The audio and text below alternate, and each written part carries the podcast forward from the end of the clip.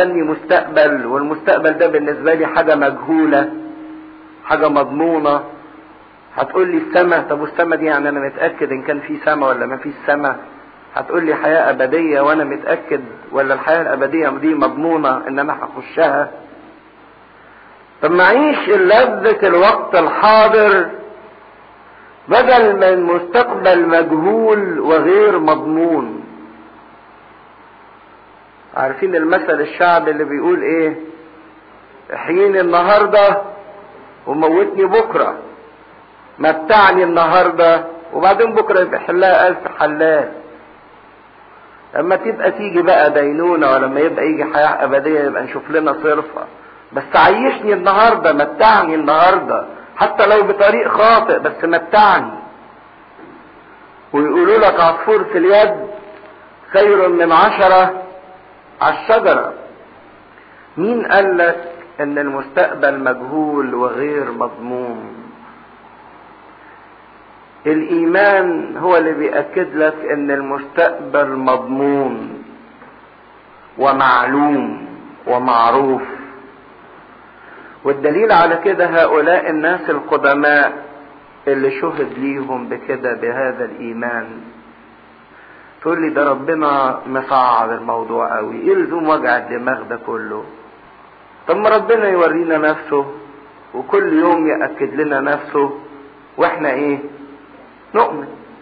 والموضوع ينتهي. إيه بقى لزوم إن واحد يحارب بأوهام ويحارب بشكوك ويفضل يقول يا فيه ولا ما فيش؟ طب وأنا هخش السماء ولا مش هخش السماء؟ إيه لزومه إن الإنسان يفضل يعذب فكره ويصارع مع الفكر ويصارع مع النفس. ما ربنا يبقى واضح كده بقى ويورينا وخلاص. يقول إن الإيمان ده هو شهادة البطولة.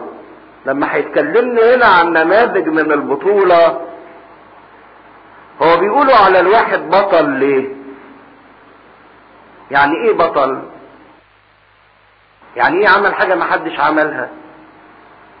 انه قدر يتغلب على ظروف معاكسة ما هي البطولة ما تجيش إلا بإن في واحد انتصر على حاجة كانت بتعكسه لكن لو واحد السكة قدامه مفتوحة ما فيش حاجة بتعكسه يبقى فين الانتصار بتاعه؟ ما عملش حاجة. ما فيش بطولة. عشان كده الإيمان هو البطولة بتاعتنا اللي نتوج من أجلها اللي نكلل من أجلها. لو كل الأمور سهلة بالنسبة لي وواضحة جدا بالنسبة لي وأنا ما بخشش صراع يبقى أنا عملت إيه؟ ولا حاجة. أنا أستحق المجد ليه؟ ولا حاجة. عشان كده نماذج الإيمان دهيت قدرت تاخد البطولة لأنها تغلبت على ظروف معاكسة كانت بتعارض إيمانها لكنها انتصرت بيها. بالإيمان نفهم. وحطوا خط تحت الكلمة دهيت لأن باستمرار يقولوا إن العقل يتعارض مع الإيمان. لكن هنا بولس بيؤكد إن بالإيمان نفهم. مش هنمشي زي الحيطة ويقول لك هي كده اقبلها بقى سلموها لنا كده وخلاص. ما تقعدش تسأل كتير. ما هو كل ما يحتاروا في مشكلة في الكتاب المقدس أو في ربنا يقول لك هي كده. خدها بالإيمان. مين قال إن الإيمان يتعارض مع الفهم؟ مين قال إن الإيمان يتعارض مع العقل؟ ده بالعكس. ده الإيمان يساعد الإنسان على إنه يفهم. بالإيمان نفهم. هو الواحد بيفهم بإيه؟ بالعقل بتاعه. طب أنا عقلي محدود. هل العقل المحدود يقدر يدرك اللا محدود يستوعب اللا محدود. يقدر ما يقدرش. طب مين ده اللا محدود الله. هل أنا أقدر أحط عقلي فوق ربنا يحتوي ربنا؟ ما أقدرش. المحدود لا يستطيع أن يستوعب اللا محدود الله يعني معنى كده إني مش هفهم. يقول لك لا. في طريقة تانية للفهم. إيه هي؟ إنك تحط عقلك المحدود تحت سلطان الله اللا محدود فالله يفهمك. عشان كده الكلمة الحلوة لما نيجي ندرس الكتاب المقدس عارفين كلمة يدرس؟ ليها كلمتين بالإنجليزي يوضحوا لنا الفرق. كلمة يدرس يعني إيه؟ Study. وفي كلمة تانية للواحد اللي بيذاكر. Understand. إيه الفرق بين study والاندرستاند الاستادي إن أنت بتحط فكرك فوق المادة بتفحصها دي ما تقدرش تعملها لربنا. ما تقدرش تفحص ربنا لأن عقلك محدود وربنا غير محدود. لكن تقدر تعمل حاجة اسمها understanding under يعني تحت و standing الفهم تبقى تحت الفهم انك مش تبقى فوق ربنا عشان تفحصه وتفهمه لا تبقى تحت ربنا فربنا يعلن ليك فتفهم. واللي يساعدك على الفهم الإيمان مش اللي يعارض الفهم الإيمان بالإيمان نفهم. أن العالمين جمع الاثنين المثنى العالم المنظور والعالم الغير منظور. العالم المنظور اللي هو عالم المادة. الحيطان والشجر والناس والخليقة والحيوانات وي وي وي. ده العالم المنظور. العالم الغير منظور هو الذي لا يرى. فالمنظور والغير المنظور أتقنت بكلمة الله. اتقنت يعني مش بس صنعت ولكن صنعت بإيه؟ بحذق ومهارة وإتقان. بكلمة ربنا اللي كان بيقول يكن فيكون وبكلمة الله اللي هو السيد المسيح اللي خلق الكون ده كله. كل شيء به كان في البدء كان الكلمة والكلمة كان عند الله وكان الكلمة الله. كل شيء به كان. العالمين أتقنت بكلمة الله. حتى لم يتكون ما يرى مما هو ظاهر. ربنا خلق اللي بنشوفه واللي إحنا ما بنشوفهوش. كانوا بتوع الطبيعة طلعوا بقانون كده من فترة عن المادة. حد عارف قانون المادة؟ ها؟ المادة لا تفنى ولا تستحدث ولا تخلق من عدم. يعني بيقولوا لك اي شيء مادي ده كان موجود قبل كده بس في صورة أخرى. وبعدين ظهر لا يستحدث ده مش موجود من العدم. والمادة لا تفنى لا تفنى يعني لا تنتهي لكن تتحول إلى صورة أخرى يعني شوية الطوب والزلط اللي قدامنا دول لما هيتهدوا مش هيفنوا لكن يتحولوا إلى ذرات. لكن الإيمان بتاعنا بيقول لنا إن المادة خلقت أوجدت من العدم. وإن المادة هتفنى الكلام بتاع المادة لا تفنى ولا تستحدث ألوف أول التسعينات. وقال لك إن الذرة دي هي نهاية كل شيء. ففجأه فجأه بعد شوية بعد ما كانوا بيقولوا إن الذرة دي أصغر حاجة في المادة والمادة هتنتهي إلى ذرات فوجئوا إن الذرة نفسها بتنقسم بتفنى. الذرة نفسها بتفنى.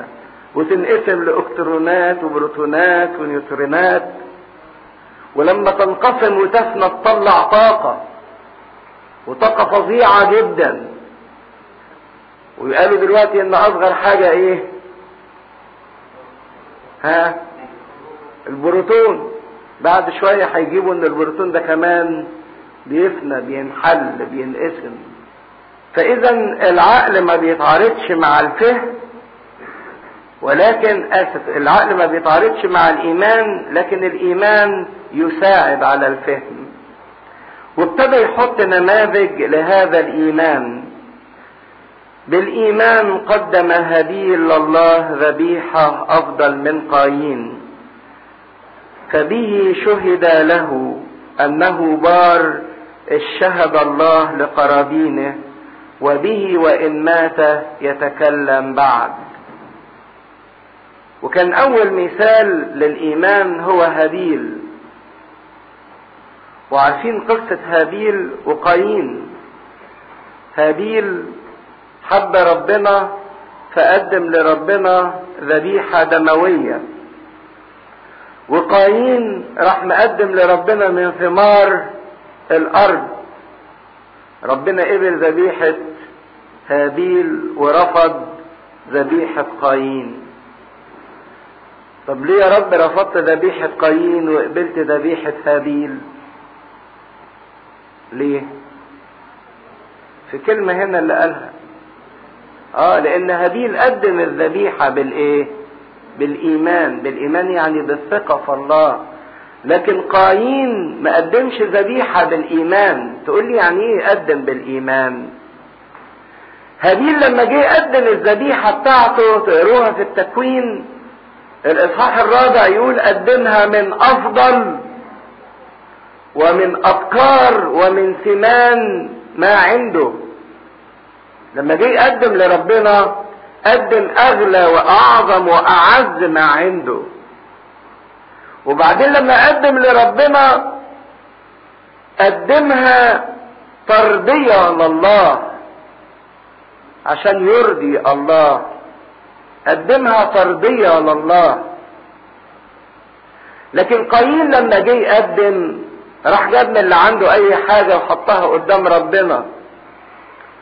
وحطها قدام ربنا مش ترطية لربنا ولا إرضاء لله لكن هو بيحطها بيحطها تفضل منه على ربنا. كتر خير إن أنا بديك إيه؟ حاجة. لكن هابيل لما قدم قدم نتيجة إحساسه إنه عايز يرضي الله. نتيجة إحساسه إنه عايز يرضي ربنا. لو في تليفونات معلش أو حاجة خلاص قولوا لهم يتكلموا بعد شوية. فهابيل قدم لكي ما يترضى الله وقدم أغلى ما عنده. لكن قايين لما قدم قدم تفضل منه على ربنا وقدم من اللي عنده لكن ما قدمش أحسن حاجة عنده. طيب هابيل لأنه عايز يقدم أحلى حاجة وأغلى حاجة عنده راح مقدم الدم. ذبيحة دموية. وانتوا عارفين إن الحياة موجودة فين؟ في الدم.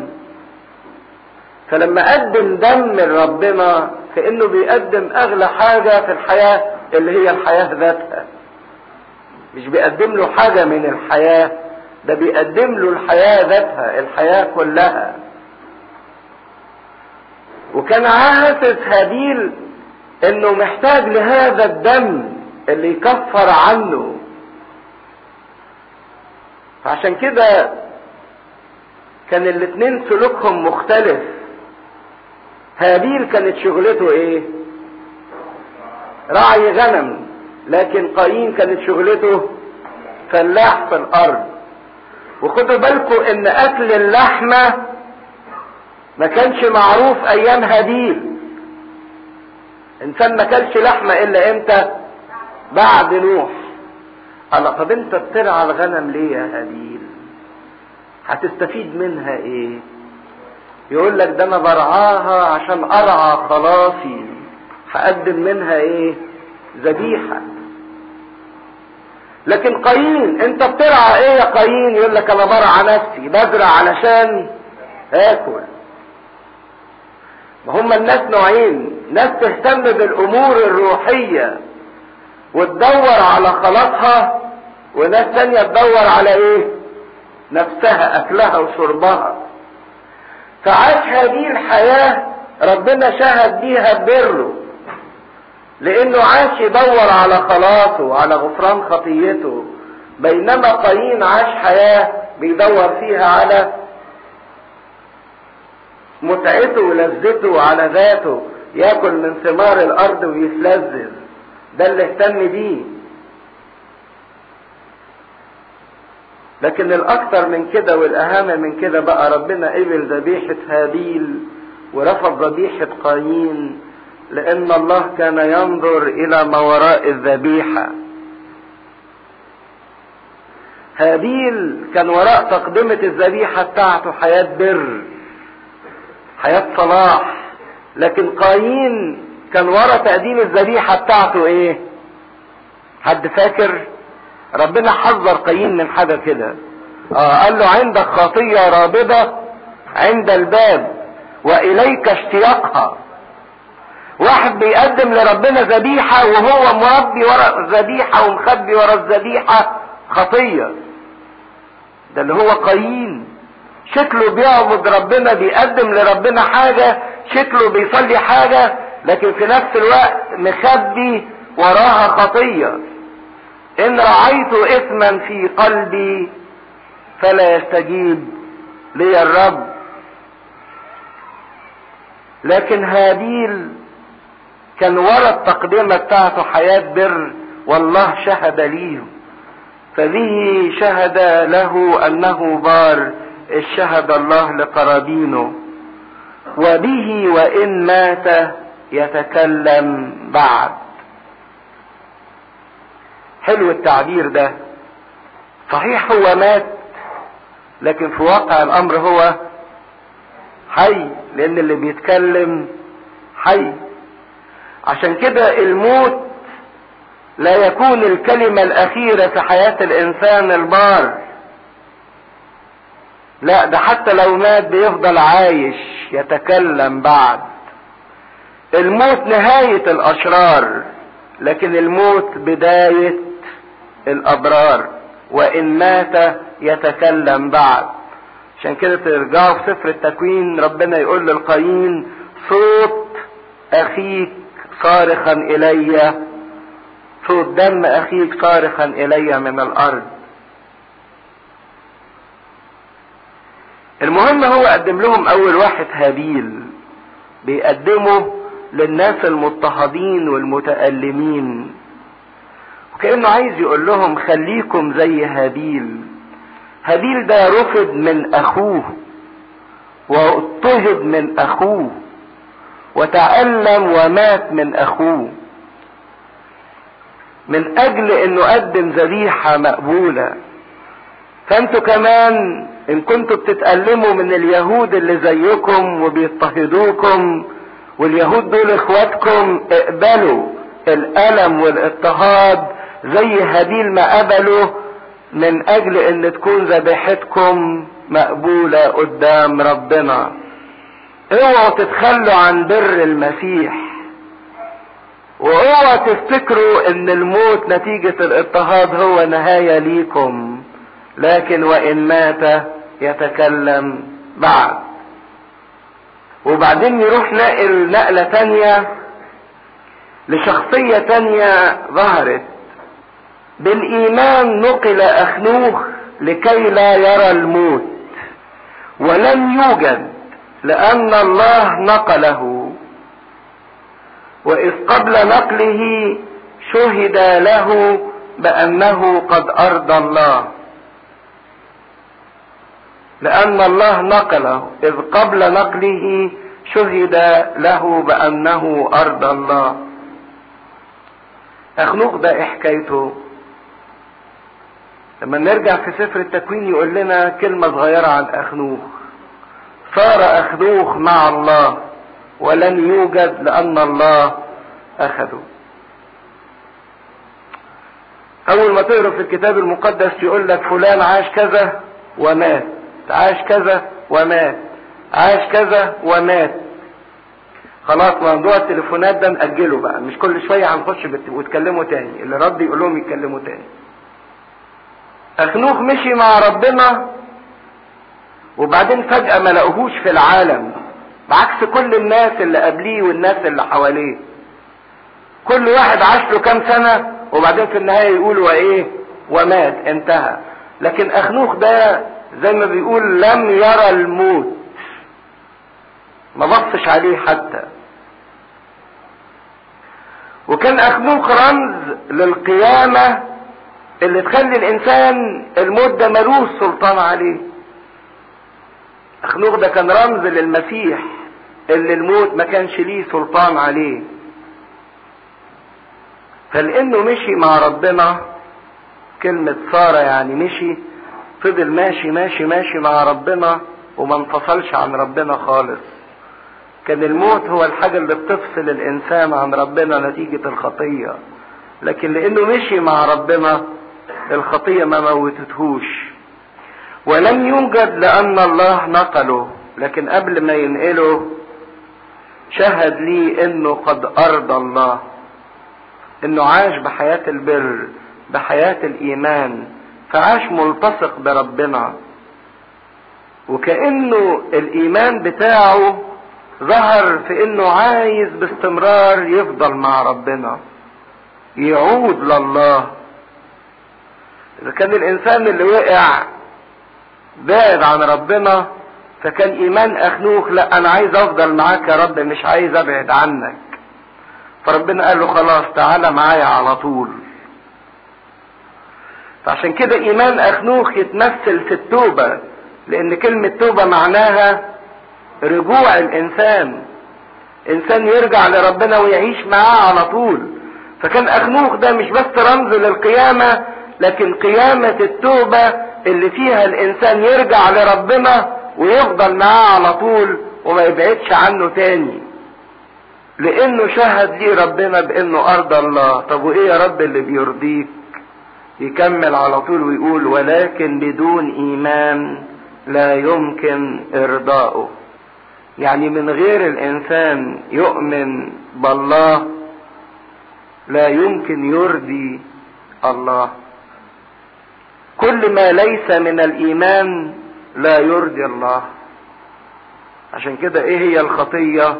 الخطية هي كل ما ليس من الإيمان. طب اامن بإيه؟ يعني إيه اامن بربنا يقول لأنه ينبغي لأنه يجب أن الذي يأتي إلى الله اللي عايز يجي لربنا اللي عايز يرجع لربنا مش ممكن واحد يبقى عايز يرجع لربنا وهو مش متأكد إن ربنا موجود. ده لازم يتأكد الأول إن ربنا إيه؟ موجود. عشان كده أنا راجع له أنا جاي له عايز أعود ليه؟ فأول حاجة نؤمن بوجود الله. بس مش نؤمن بوجود الله في الكون لأن ربنا موجود سواء أنا آمنت أو ما آمنتش لكن أؤمن بوجود ربنا فين؟ في حياتي. أصدق إن ربنا موجود في حياتي إن ربنا ما هوش وهم ولا خيال. ربنا مش مجرد حكايات بسمعها في مدارس الأحد. ربنا مش مجرد مواضيع وتأملات وعظات. لا ده ربنا موجود. ليه كيان وجود في حياتي. ومش بس إنه موجود وبأنه يجازي الذين يطلبونه. يجازي يعني إيه؟ يكافئ أو بيجاوب أو بيرد على اللي بيكلموه. مش ربنا موجود وخلاص لا ده ربنا بيرد عليا بيتعامل معايا. هو ده اللي مفروض إن إحنا بنعيشه. إذا كنا عايزين نرجع لربنا فلازم نبقى متأكدين إن ربنا موجود. وربنا مش موجود في الكون لكن موجود في حياتي. والدليل إنه موجود في حياتي إنه بيتعامل معايا. تقول لي بس أنا ما بشعرش بكده. هقول لك إن أخنوخ ما لقاش نفسه بين يوم وليلة كده. لكن أخنوخ فضل يتعامل مع الله ويشك ويجرب ويسأل ويعرف ويصلي ويطلب ويغلط ويقوم لحد ما وصل لهذا الإيمان. إذا كنت مستني تلاقي نفسك بين يوم وليلة عندك هذا الإيمان مش هتلاقيه. لكن لازم إن أنت تسعى ناحيته تطلبه. لكن بقى لو أنا مش عايز أضغط على نفسي مش عايز أصلي مش عايز أسمع مش عايز مش عايز مش عايز مش عايز. الله طب وهتحتك بربنا إزاي؟ هتتأكد من وجوده إزاي؟ هتحس إن ربنا بيجاوبك إزاي إلا إذا سألته ورد عليك. فعشان كده اللي عايز يجي لربنا ويشعر بوجود الله ينبغي إنه يؤمن بوجود الله وإن الله بيتفاعل مع الإنسان وبيرد على الإنسان. أنتوا عارفين اخنوخ ده كان رقم كام في السلسلة؟ برافو مين اللي قال؟ السابع. وعارفين إن رقم سبعة رقم الكمال. كان السابع في ترتيب الأجيال يعني آدم وبعدين شيس وبعدين وبعدين وبعدين فنمرة سبعة كان اخنوخ فقال لهم بالرغم إن اخنوخ كان عايش بالجسد ومش شايف حاجة بالعينين لكن قدر يعدي ويدخل لله منظور عبر المنظور ودخل الله منظور لأنه عاش بالإيمان. اذا الإيمان ده شيء ممكن الإنسان يعيشه. لكن إذا كان الإنسان كل اللي بيشغله حاجات منظورة زائلة هتتغير فهو هيتغير معاها ويزول معاها. لكن الإنسان اللي ركز بقى على الغير منظور فهو ده اللي هيبقى. اللي هيستمر ومش هيزول هو اللي استطاع إنه يخلع الزائل ويلبس عدم الزوال الدوام باستمرار اللي يقلع الفاسد اللي بيفسد وينتن ويلبس الغير فاسد. وده ما يقدرش يعمله إلا الإنسان اللي بيرجع لربنا وبيقدم توبة لله وبيمشي مع الله وبيكتسب كل يوم خبرة بإن ربنا موجود وموجود في حياته وبإنه بيرد عليا وبيتعامل معايا. أنت بتقولي كل واحد ممكن يكون عنده إيمان. لا مش ممكن. وبعدين الإيمان ما هوش مجرد معتقدات بحطها في فكري. ده إحنا لسه قايلين إن الإيمان ده بيتحول إلى عمل إلى سلوك إلى فعل. فالإيمان ده يظهر للمنظور. بأنه يتحول إلى حياة إلى فعل. بالإيمان نوح لما أوحي إليه عن أمور لم ترى بعد. وبعدين خد مثال نوح. نوح ربنا كشف له عن حاجة هتيجي على العالم اسمها الطوفان. وما كانش فيه سابق خبرة في العالم عن الطوفان ده. يعني لما ربنا قال لنوح في طوفان هيجي أنا أتخيل كده نوح قال له يعني إيه يا رب طوفان؟ ما سمعناش إن في حاجة اسمها إيه؟ طوفان. حاجة ما شافهاش الإنسان قبل كده. هل ممكن الحاجة اللي ما شافهاش الإنسان قبل كده يصدقها قبل ما تحصل؟ آه هو ده اللي جه عند نوح. لما أوحي إليه عن أمور لم ترى بعد خاف.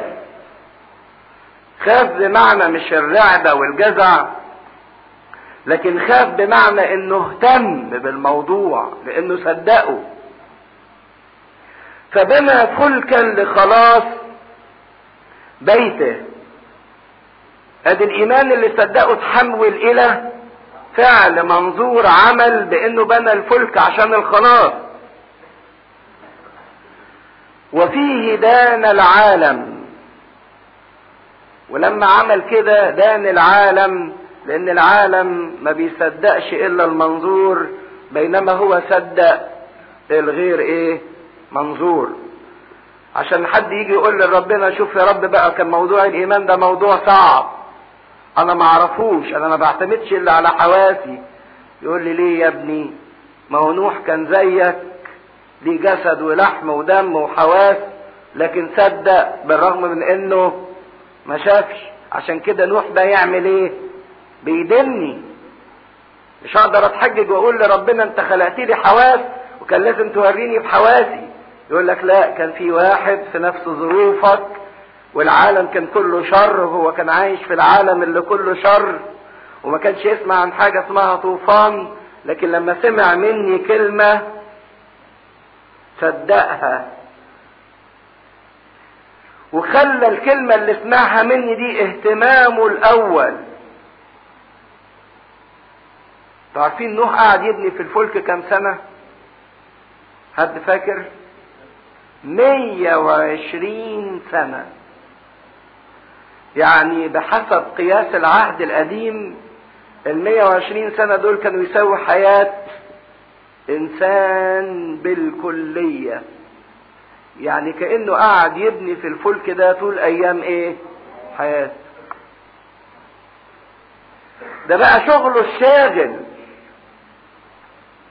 بقى الحاجة اللي مشغولة بيه اللي هو مشغول بيها إنه يبني هذا الفلك. ساب شغله الخاص وساب مزاجه وساب رغباته وساب كل حاجة وقعد يبني في هذا الفلك. لأنه خاف اهتم بالكلمة اللي سمعها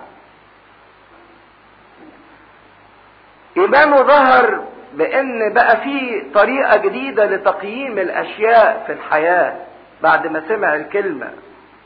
إحنا كل واحد لينا ليه طريقة معينة بيقيم الأشياء فيها في حياته.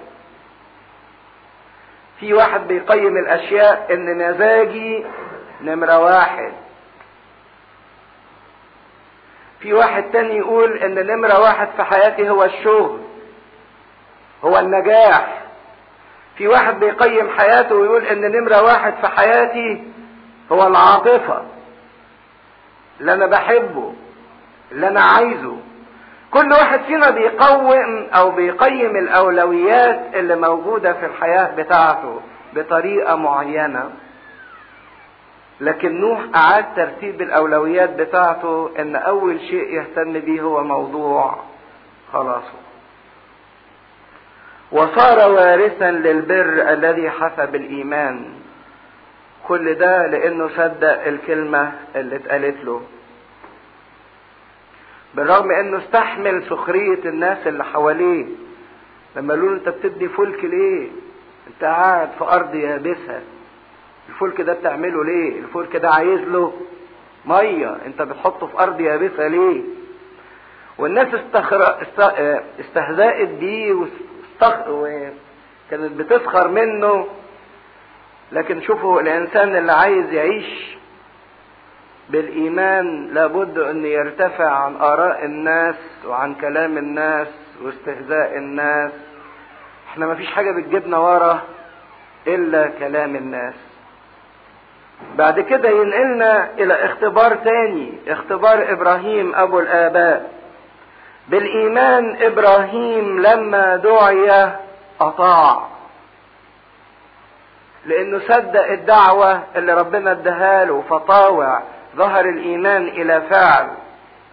وأطاع أن يخرج إلى المكان الذي كان عتيدا أن يأخذه ميراثا. فخرج وهو لا يعلم إلى أين يأتي. دعوة إبراهيم كانت غريبة. ربنا لما دعا إبراهيم قال له اترك أرضك وعشيرتك وأهلك. الحاجات دي صعب إن الإنسان يسيب البيت اللي اتربى فيه والناس اللي عاشرهم والناس اللي اتعود عليهم. ربنا قال له اخرج سيب كل ده.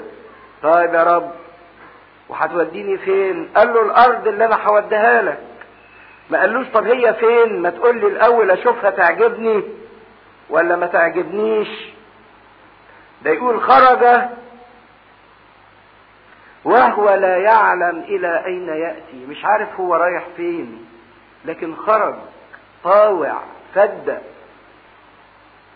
ما قالش ربنا اديني طب بس مواصفات الأرض دي عشان أشوفها هتناسبني ولا لأ. الموضوع ده أنا هقبله ولا مش هقبله. لكن إبراهيم سمع فأطاع. عشان كده اعتبروا إبراهيم أبو الإيمان. لأنه خرج وهو لا يعلم إلى أين يأتي. لأنه فعلا كانت الآية اللي ربنا قالها عليه أبوكم إبراهيم رأى يومي فتهلل وفرح. هو خرج لأنه شاف ربنا شاف الغير منظور فمشي معاه.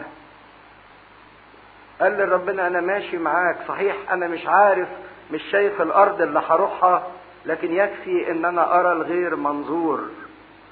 وفضل ماشي ولم تنقطع رؤية الله من قلب إبراهيم لحظة واحدة.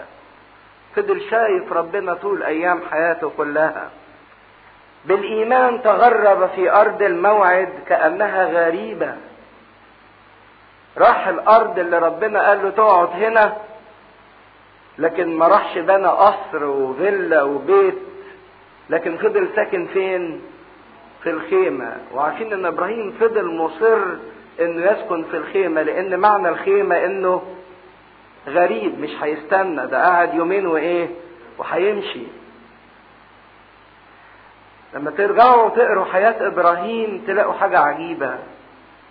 الحاجة الوحيدة بس اللي تملكها إبراهيم واشتراها بفلوسه آه القبر بتاعه مغارة المكفيلة. اشترى موته. لكن عاش طول ايامه وحياته على الأرض غريب ما اشتراش حاجة. الحاجة الوحيدة اللي اشتراها اشترى قبره لأنه كان عايز يعدي من خلال هذا الموت زي ما هيقول بعد شوية إلى المدينة التي لها الأساسات إلى الغير منظور. وكان عشان يعدي إلى الغير منظور كان لازم يعدي على الموت فاشترى الموت بتاعه. عشان يعدي ويروح للغير منظور. كأنها غريبة ساكنا في خيام مع إسحاق ويعقوب الوارثين معه. وفضل إسحاق ويعقوب بنفس نظام إبراهيم برغم أن إسحاق ويعقوب كان لهم نفس الميراث.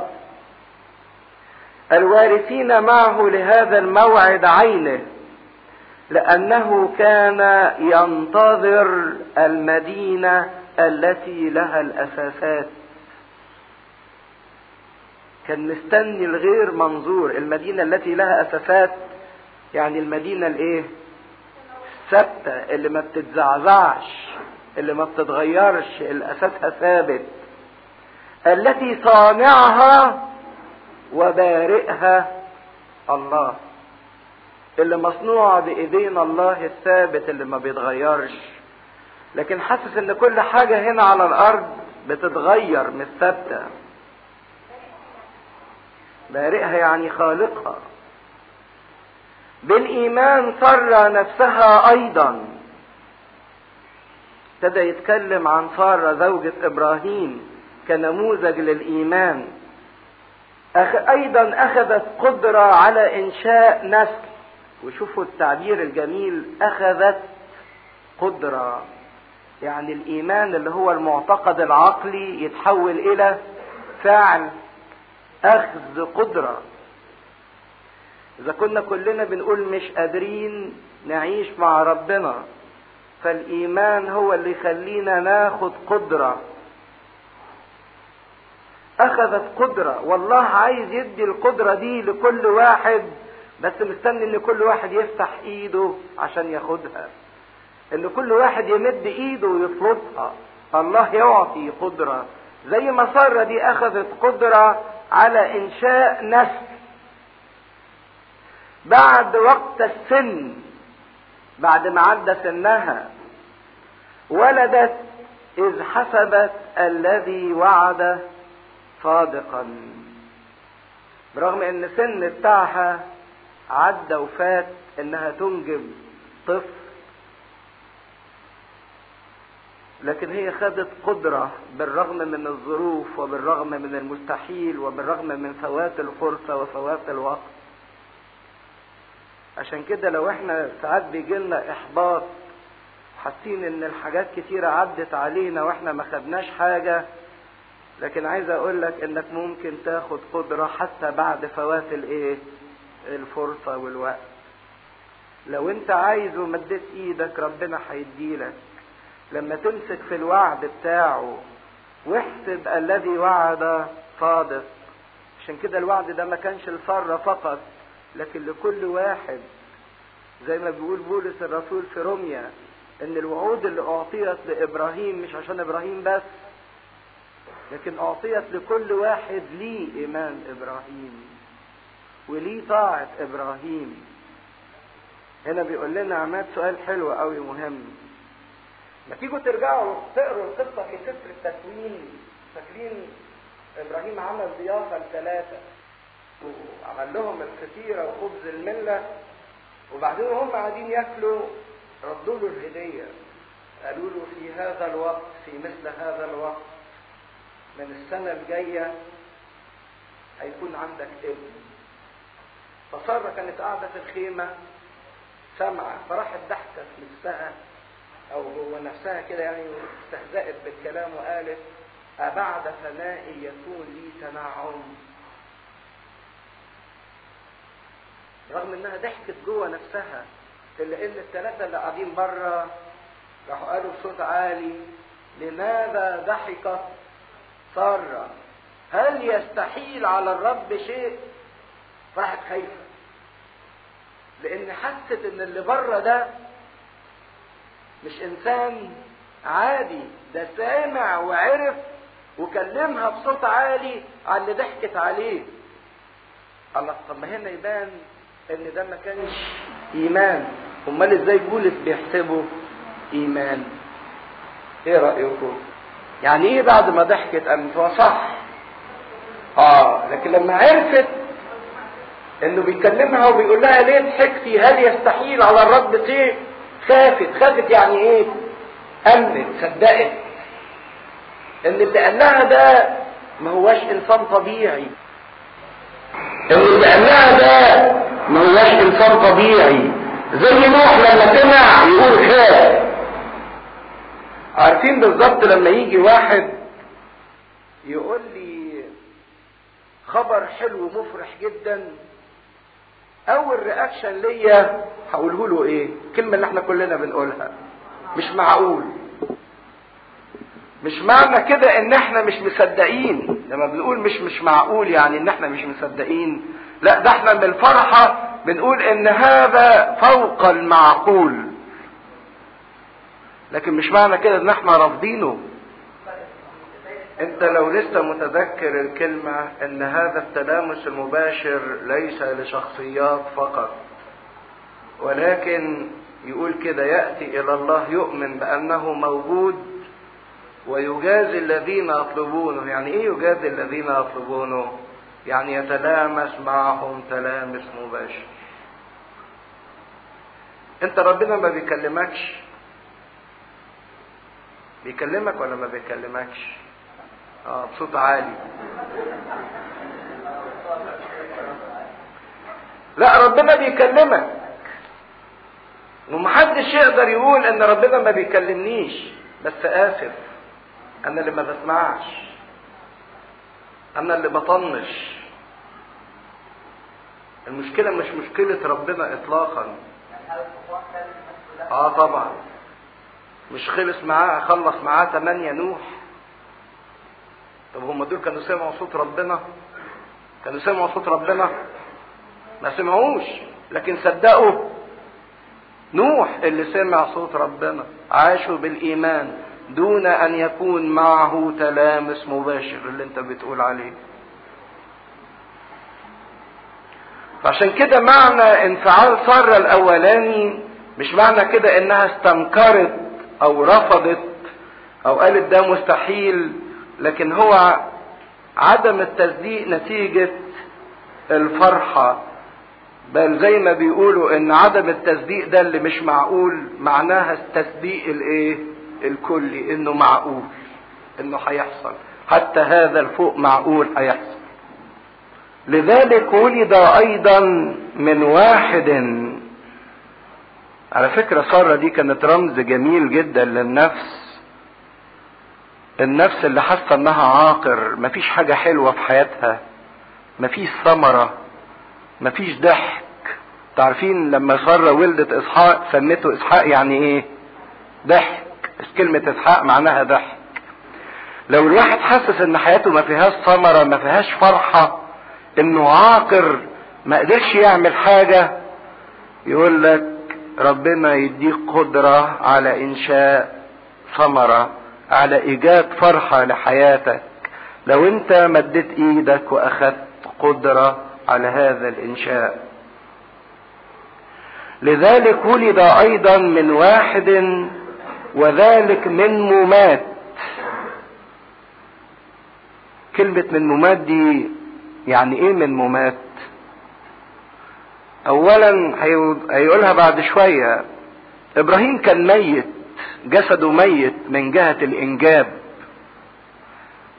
وسارة كان بردك زي ما يقول مستودعها ميت من جهة الإنجاب.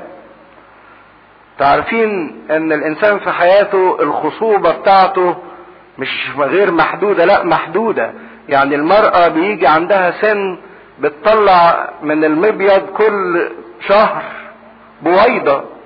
دي اللي عندها قدرة على الاخصاب والولادة. فكان مستودع سارة المبيض بتاع سارة انتهى. المبيض ده مش قاعد شغال على طول.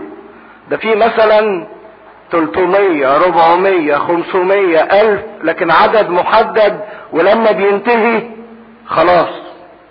مش هيجيب تاني هيجيب منين؟ انتهى. عشان كده في سن معين يجي المرأة وما تقدرش تنجب.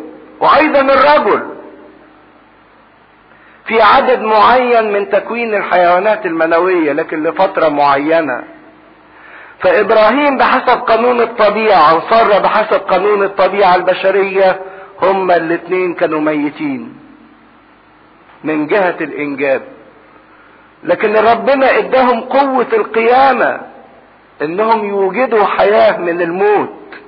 دي القيامة؟ إنشاء حياة من موت. وفي قوة القيامة دول أنشأوا مثل نجوم السماء في الكثرة ونجوم السماء دي كلها جت من واحد واحد بس اللي بيقول عنه وأيضا من واحد اللي هو إسحاق. جه شعب كتير زي نجوم السماء في الكسرة وكالرمل الذي على شاطئ البحر الذي لا يعد. من واحد بقى كتير. في الإيمان مات هؤلاء أجمعون.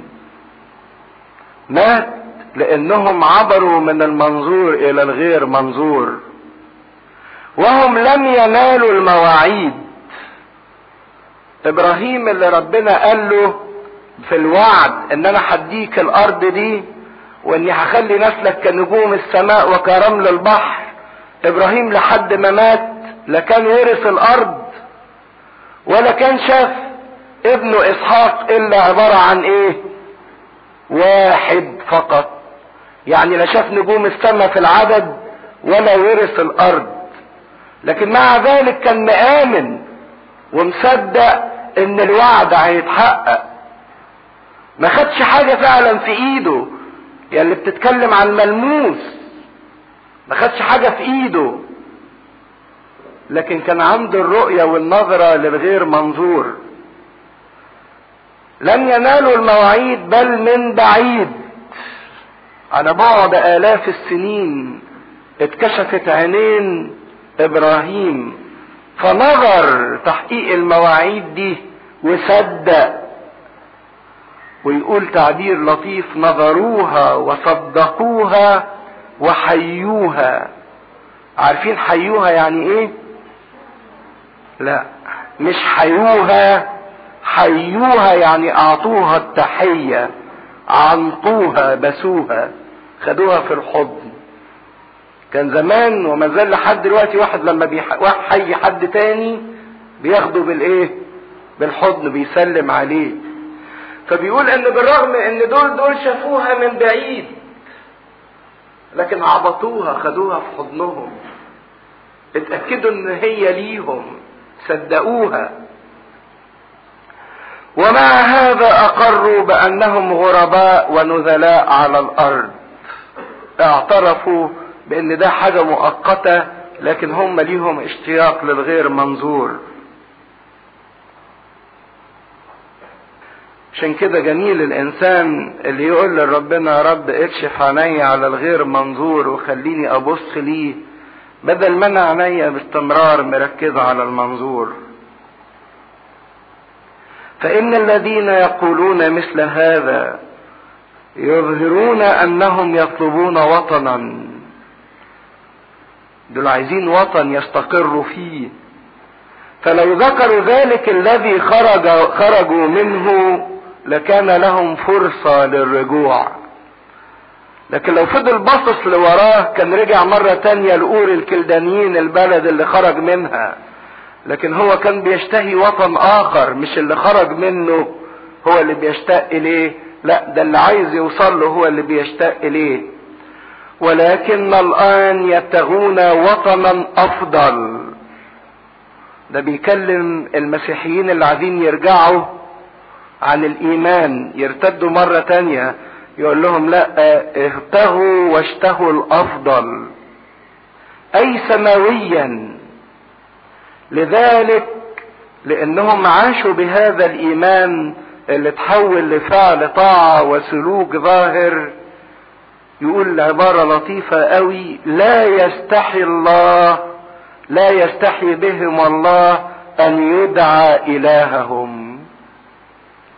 تشوفوا حاجة عجيبة جدا. ربنا لما كان يجي يعرف نفسه في العهد القديم كان يجي يقول إيه؟ لما يظهر لأي حد يقول أنا إله إبراهيم وإسحاق ويعقوب. كأن ربنا بيعرف نفسه بالبشر. شوفوا قد إيه ربنا فرحان بإبراهيم وإسحاق يعقوب لأن كان عندهم الإيمان كان عندهم التطلع للغير منظور كان عندهم الطاعة. فعشان كده ربنا ما يستنكفش منهم ما يتكسفش منهم ربنا بيفتخر بيهم. ولما يجي يعرف نفسه يقول لهم أنا إله إبراهيم وإسحاق ويعقوب. ده مش بس كده لأنه فرحان بيهم بقى جدا لأنه أعد لهم مدينة. انت يا إبراهيم بتشتاق لمدينة ليها اساسات صانعها وبارئها الله. طب أنا هديك اللي انت بتشتاق اليه. انت بتتطلع للغير منظور طب أنا هديهولك هعدهولك هجهزهولك. وفعلا ربنا ينفذ هذه الوعود. صحيح إبراهيم ما خدهاش في إيده البشرية لكن حضنها بروحه الأبدية عاشها وصدقها وحياها. في حد يحب يسأل حاجة في الجزء ده؟ نكمل من عدد 17 بسم الآب والابن والروح القدس الإله الواحد أمين. بالإيمان قدم إبراهيم إسحاق وهو مجرب.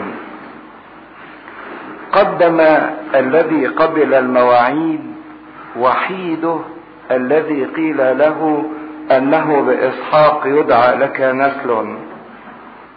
إذ حسب أن الله قادر على الإقامة من الأموات. أيضا الذين منهم أخذه أيضا في مثال. وبعدين جه عند أخطر نقطة ظهرت في حياة إبراهيم. بل أخطر نقطة في حياة البشرية كلها. موضوع تجربة إبراهيم لما ربنا قال له خذ ابنك وحيدك حبيبك إسحاق وقدمه لي محرقة فبيقول بردك إن عن طريق الإيمان وعن طريق الثقة إبراهيم قدم. شوفوا التعبير الجميل لما الإيمان يتحول إلى ذبيحة تقدم لله. الإيمان ده اتحول إلى ذبيحة قدمت إلى الله من إبراهيم فربنا اتبسط بيها. ده لدرجة ربنا لما شاف إبراهيم كده قدم ابنه وحيده حبيبه إسحاق طاعة ليه راح ربنا قال له طالما أنت عملت كده يا إبراهيم وقدمت ابنك طب أنا كمان بذاتي أقسمت يقول الرب إني مش همسك ابني وحيدي عن خلاص العالم. ده شوفوا المقابلة البديعة لما ربنا لقى في حد من البشر عنده استعداد إنه يقدم ابنه من أجل الله صحيح إبراهيم ما عملهاش ما نفذهاش فعليا لكن كان عنده النية إنه يعملها. راح ربنا في المقابل عمل إيه؟ قدم ابنه المسيح ذبيحة عن خلاص العالم إيه؟ كله. لأن الله نظر إلى اللي عمله إبراهيم وإلى إيمان إبراهيم كأنه ذبيحة. قدم الذي قدم الذي قبل المواعيد وحيده. وكان في صراع تعرفوه كويس جدا منين ربنا قال لإبراهيم واداله وعد بإن إسحاق يدعى ليك نسل وإن إسحاق هو البركة اللي أنا مديها لك.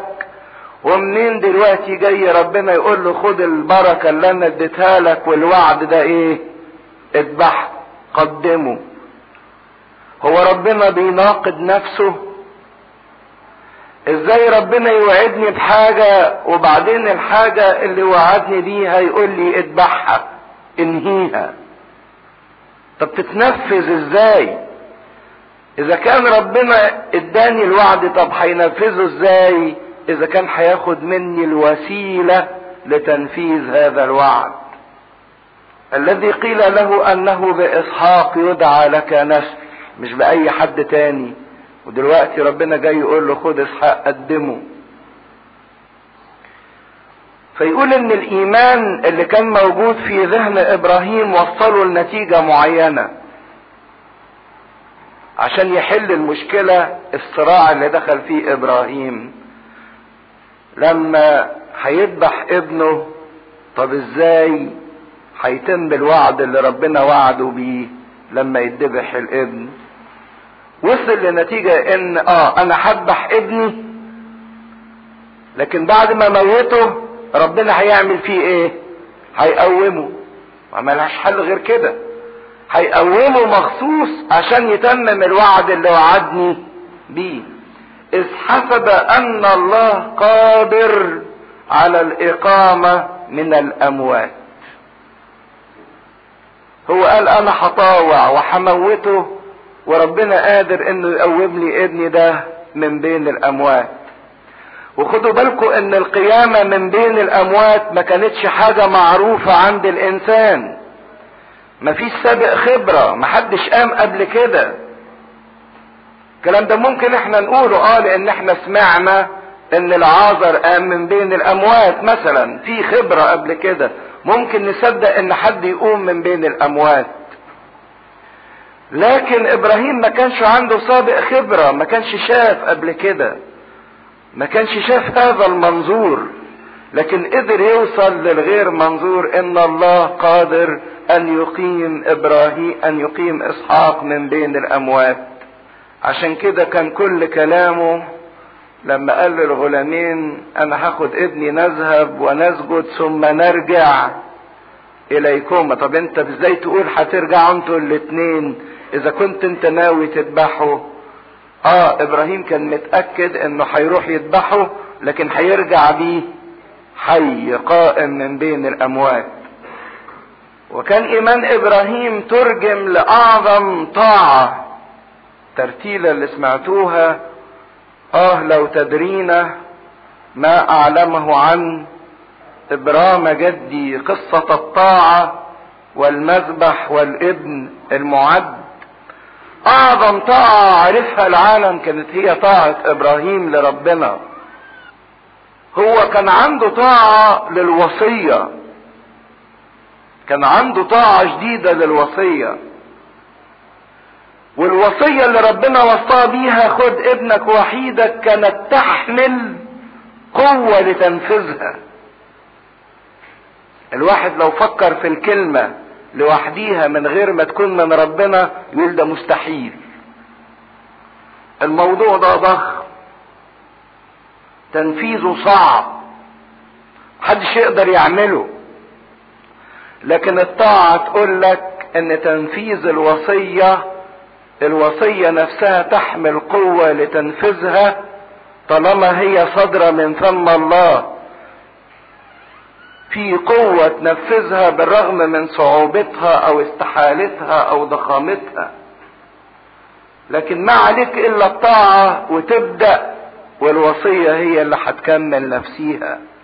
لأن الله لما بيقول كلمة ما بيسيبش الإنسان عاجز قدامها لكن بيديله القوة المعينة لتنفيذها بس اللي على الإنسان إنه يبتدي وربنا هو اللي هيكمل عشان كده لما بنحس بصعوبة أو بضخامة أو باستحالة الحياة الروحية هقول لك لا ما تفتكرش أنت اللي هتعيش بقوتك. لكن أنت عليك ابتدي وكلمة ربنا فيها القوة إنها تنفذ نفسيها. كان إيمان إبراهيم شديد جدا لأن حصل صراع وخناقة بين حاجتين. كان متمسك بيهم إبراهيم. عارفين الحاجتين اللي اتخانقوا مع بعض في حياة إبراهيم إيه؟ وصية ربنا ووعد ربنا اتخانقوا مع بعض. الوعد بيقول إسحاق يجيب نسل والوصية بتقول إسحاق إيه؟ يموت.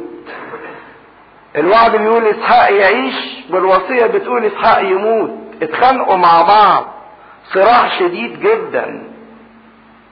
إيمان وهو واثق في وصية ربنا وواثق أيضا في وعد ربنا. لما يتصارع الإيمان مع الإيمان يوصل لقيامة الأموات. لما الإنسان يبقى محتاس ومش عارف ليه ربنا بيسمح بحاجات متصارعة في حياته حاجات متواضعة جدا في حياته يقول لك آه ربنا عايز يقودك إلى القيامة من بين الأموات إنك تنتصر على الموت. ده اختبار جميل جدا. الاختبار اللي ربنا باستمرار بيجي كده يجي كل واحد ويقول لي خد ابنك حبيبك وحيدك إسحاق الحاجة اللي انت بتحبها جدا اللي ما حلتكش غيرها. اللي انت بتعزها واللي انت حاسس ان هي عطية مني خدها واذبحها تقول يا رب انت قاسي قوي قوي. من ضمن الأماكن الجميلة اللي شفتها في ألمانيا مجموعة رهبات ألمانيات عاملين زي نصب تذكاري للحادثة دهيت إبراهيم مسك إسحاق وربطه على المذبح ومسك السكين وهيذبحه بتمثال ضخم قوي. وبعدين فوق إبراهيم وفوق إسحاق إيد. مجرد إيد بس. اللي هي إيد ربنا. ممدودة. وبتقول لإبراهيم لا.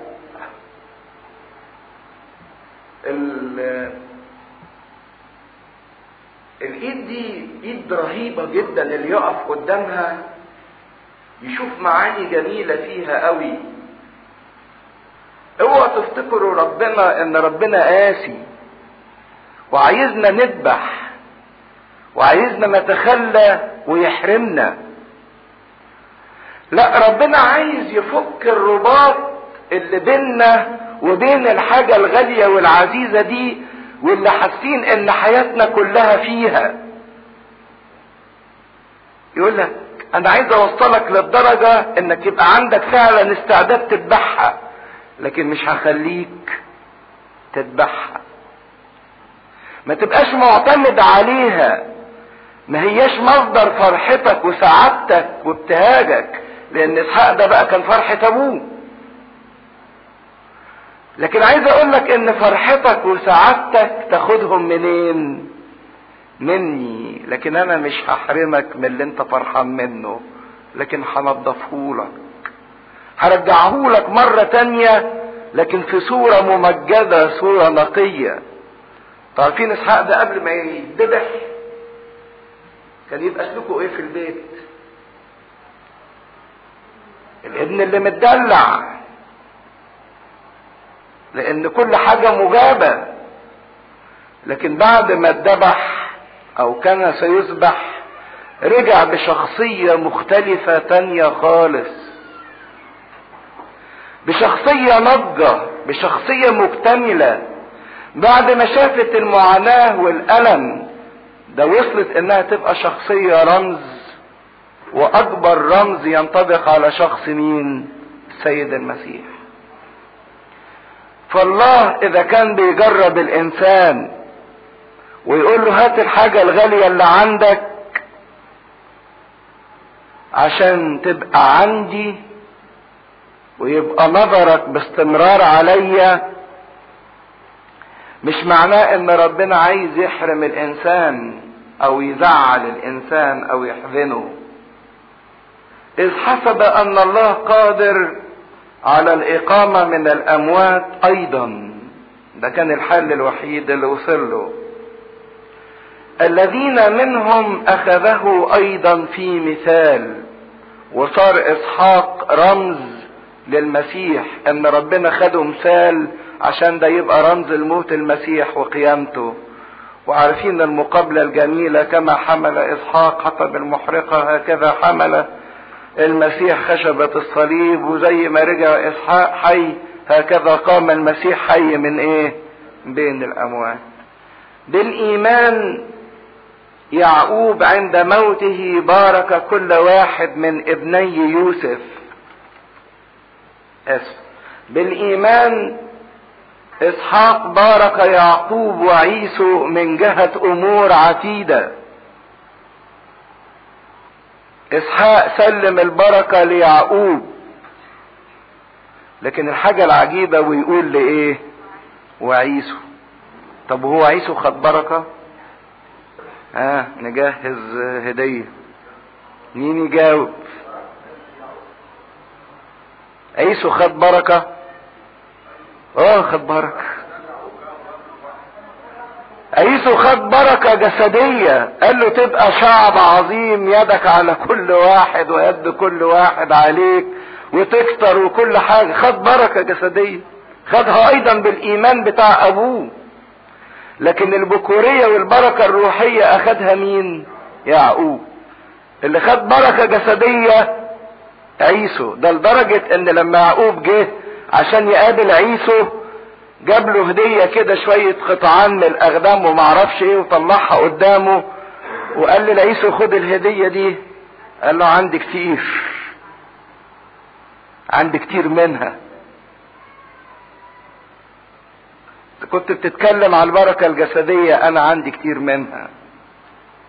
وإسحاق نطق بالبركة لأن إسحاق كان عايز يدي البركة لعيسو.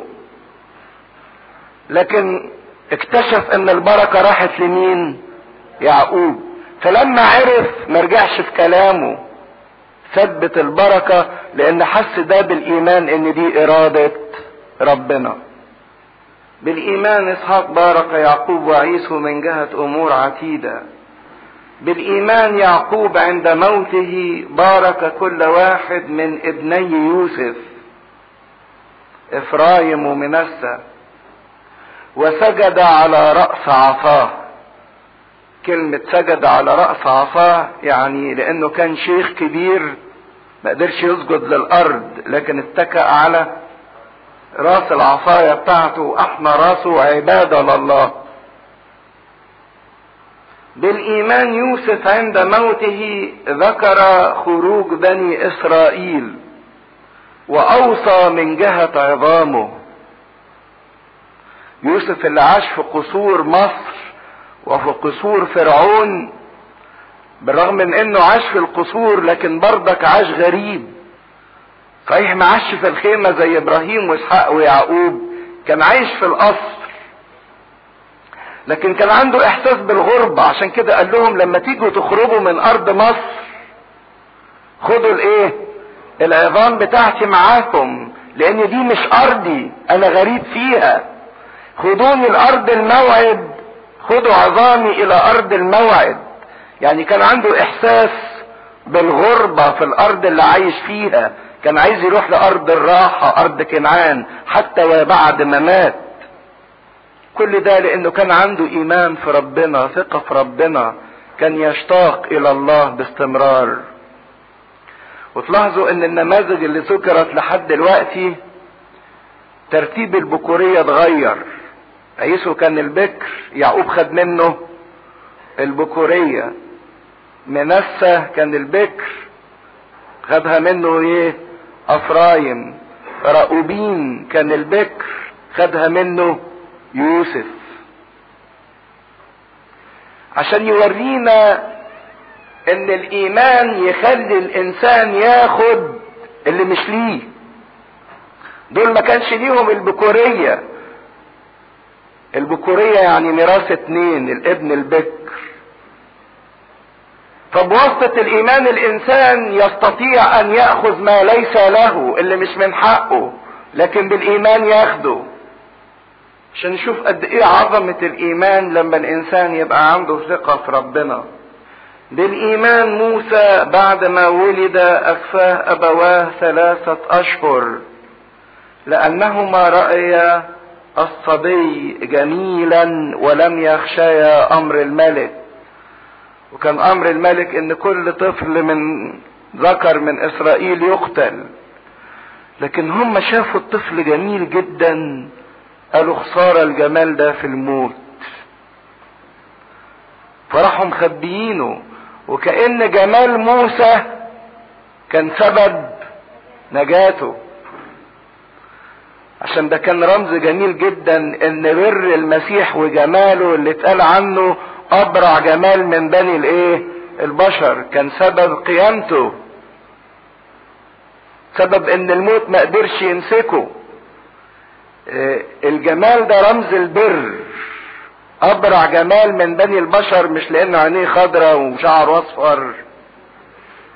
لكن لأن في البر لما بيقول له انت ابرع جمالا من بني البشر لأن كل حاجة فيك صح. والإيمان ده ما يجيش إلا معاه البر كل ما هو صح. عشان كده قلنا الذي ليس من الإيمان هو خطية غلط.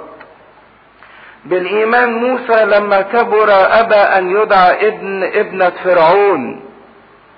مفضلا بالأحرى أن يذل مع شعب الله. موسى كانت قدامه إنه يعيش في المنظور في القصور وفي الخدم وفي الحشم وفي الجواري وفي الأكل وفي الشرب. لكن موسى رفض المنظور من أجل الغير منظور حتى وإن كان غير المنظور طريقه الذل الحرمان. ما عادش معتمد على الحواس واللذة الحاضرة لكن عاش مداوم على الغير منظور. مفضلا بالأحرى أن يذل مع شعب الله على أن يكون له تمتع وقتي بالخطية. الناس اللي بتعيش من أجل اللذة الحاضرة التمتع الوقتي من الإنسان اللي بيختار طريق المسيح. ويقول إن ده بفضله بالأحرى. مش بفضله يعني غصب عني لا ده أنا بفضله بمنتهى الإيه؟ الحرية والاختيار والإرادة. اوعوا تفتكروا موسى اللي عمله ده لما رفض انه يكون ابن ابنة فرعون ورفض انه يتمتع بالخطية ويكن من أوثان فرعون ومن أصنام ومن عادات ومن علاقات فرعون. إن دي كانت مجرد شوية حماسة كده يعني طق في مخه فكرة لا لا لا خليك مع شعبك. ما تعملش كده. أو إنه مجرد انفعال أو إنه مجرد مزاج. لا ده كان نتيجة إيمان ثقة في ربنا. أصل ساعات ممكن الواحد يسمع كلمتين كده تطق في مخه إنه يعني بعيش مع ربنا وبيتحمس والموضوع مجرد حماسة وموجود موضوع مجرد انفعال. لا إحنا مش عايزين لا الحماسة ولا الانفعال الوقتيين لكن عايزين الإيمان اليقين اللي بينحفر جوانا. ده ما بيجيش في لحظة. لكن بيجي نتيجة حياة احتكاك. حاسبا عار المسيح. تقول لي إيه اللي جاب موسى للمسيح؟ هو موسى شاف المسيح. وعار المسيح إيه هو؟ الصليب. عار المسيح الصليب. لكن موسى شاف الصليب الغير منظور. شاف الألم المعاناة. اللي إحنا بنهرب منهم باستمرار ومش عايزين الضغطة على نفسينا مش عايزين الصليب. لكن هو شاف إن الصليب والضغطة والألم والمعاناة دي غنى أعظم من كل خزائن مصر. مش شافها فقر وحرمان وذل ده شافه غنى. الإيمان يخليني أشوف اللي ما يتشافش. شاف اللؤلؤة كثيرة الثمن اللي التاجر راح باع كل اللي قالق اللي عنده علشان يشتريها. لأنه كان ينظر إلى المجازاة وحطوا خط تحت كلمة ينظر. ينظر يعني شايف المكافأة. الإيمان يخليني أشوف وهتلاحظوا كلمتين اتكرروا لكن ليهم نفس المعنى. في عدد عشرة يقول لأنه كان ينتظر المدينة التي لها الأساسات. وهنا يقول لأنه كان ينظر إلى المجاذاة. ينتظر بمعنى النظر مش ينتظر بمعنى إن واحد مستني حاجة لا تيجي لما تجيش. أنتوا عارفين باستمرار في قانون الإيمان بتاعنا بننهي القانون بإيه؟ وننتظر قيامة الأموات وحياة الدهر الآتي. كلمة ننتظر مش يعني إحنا مستنيين حاطين إيدينا على خدنا مستنيين. لا تيجي لا ما تجيش. دي ما تحملش معنى الإيمان خالص. لكن الحاجة العجيبة في اللحن القبطي الأصيل أنتوا حافظين اللحن ده؟ لما بنيجي نردده بنقول تين جوشت إيفول. قائد هنتي انستاسيس جوشت معناها ينظر. حتى أبونا في القداس لما بيقول أخذ خبزا على يديه الطاهرتين ونظر إلى السماء يقول افجشت ادشوي ادفي هاروك. إنه شاف. فعشان كده ننتظر قيامة الأموات مش بمعنى مستنيينها لكن بمعنى شايفينها. شايفينها قدامنا وهي جاية لنا متأكدين منها. مش مستنيين لا في لا ما فيش. بالإيمان ترك مصر غير خائف من غضب الملك لما خرج الشعب. يقول لأنه تشدد كأنه يرى ما لا يرى. هو ده بقى الإيمان. كان آسف كأنه يرى من لا يرى. ومين هو الذي لا يرى؟ الله. لكن سلوك موسى كأنه شايف ربنا.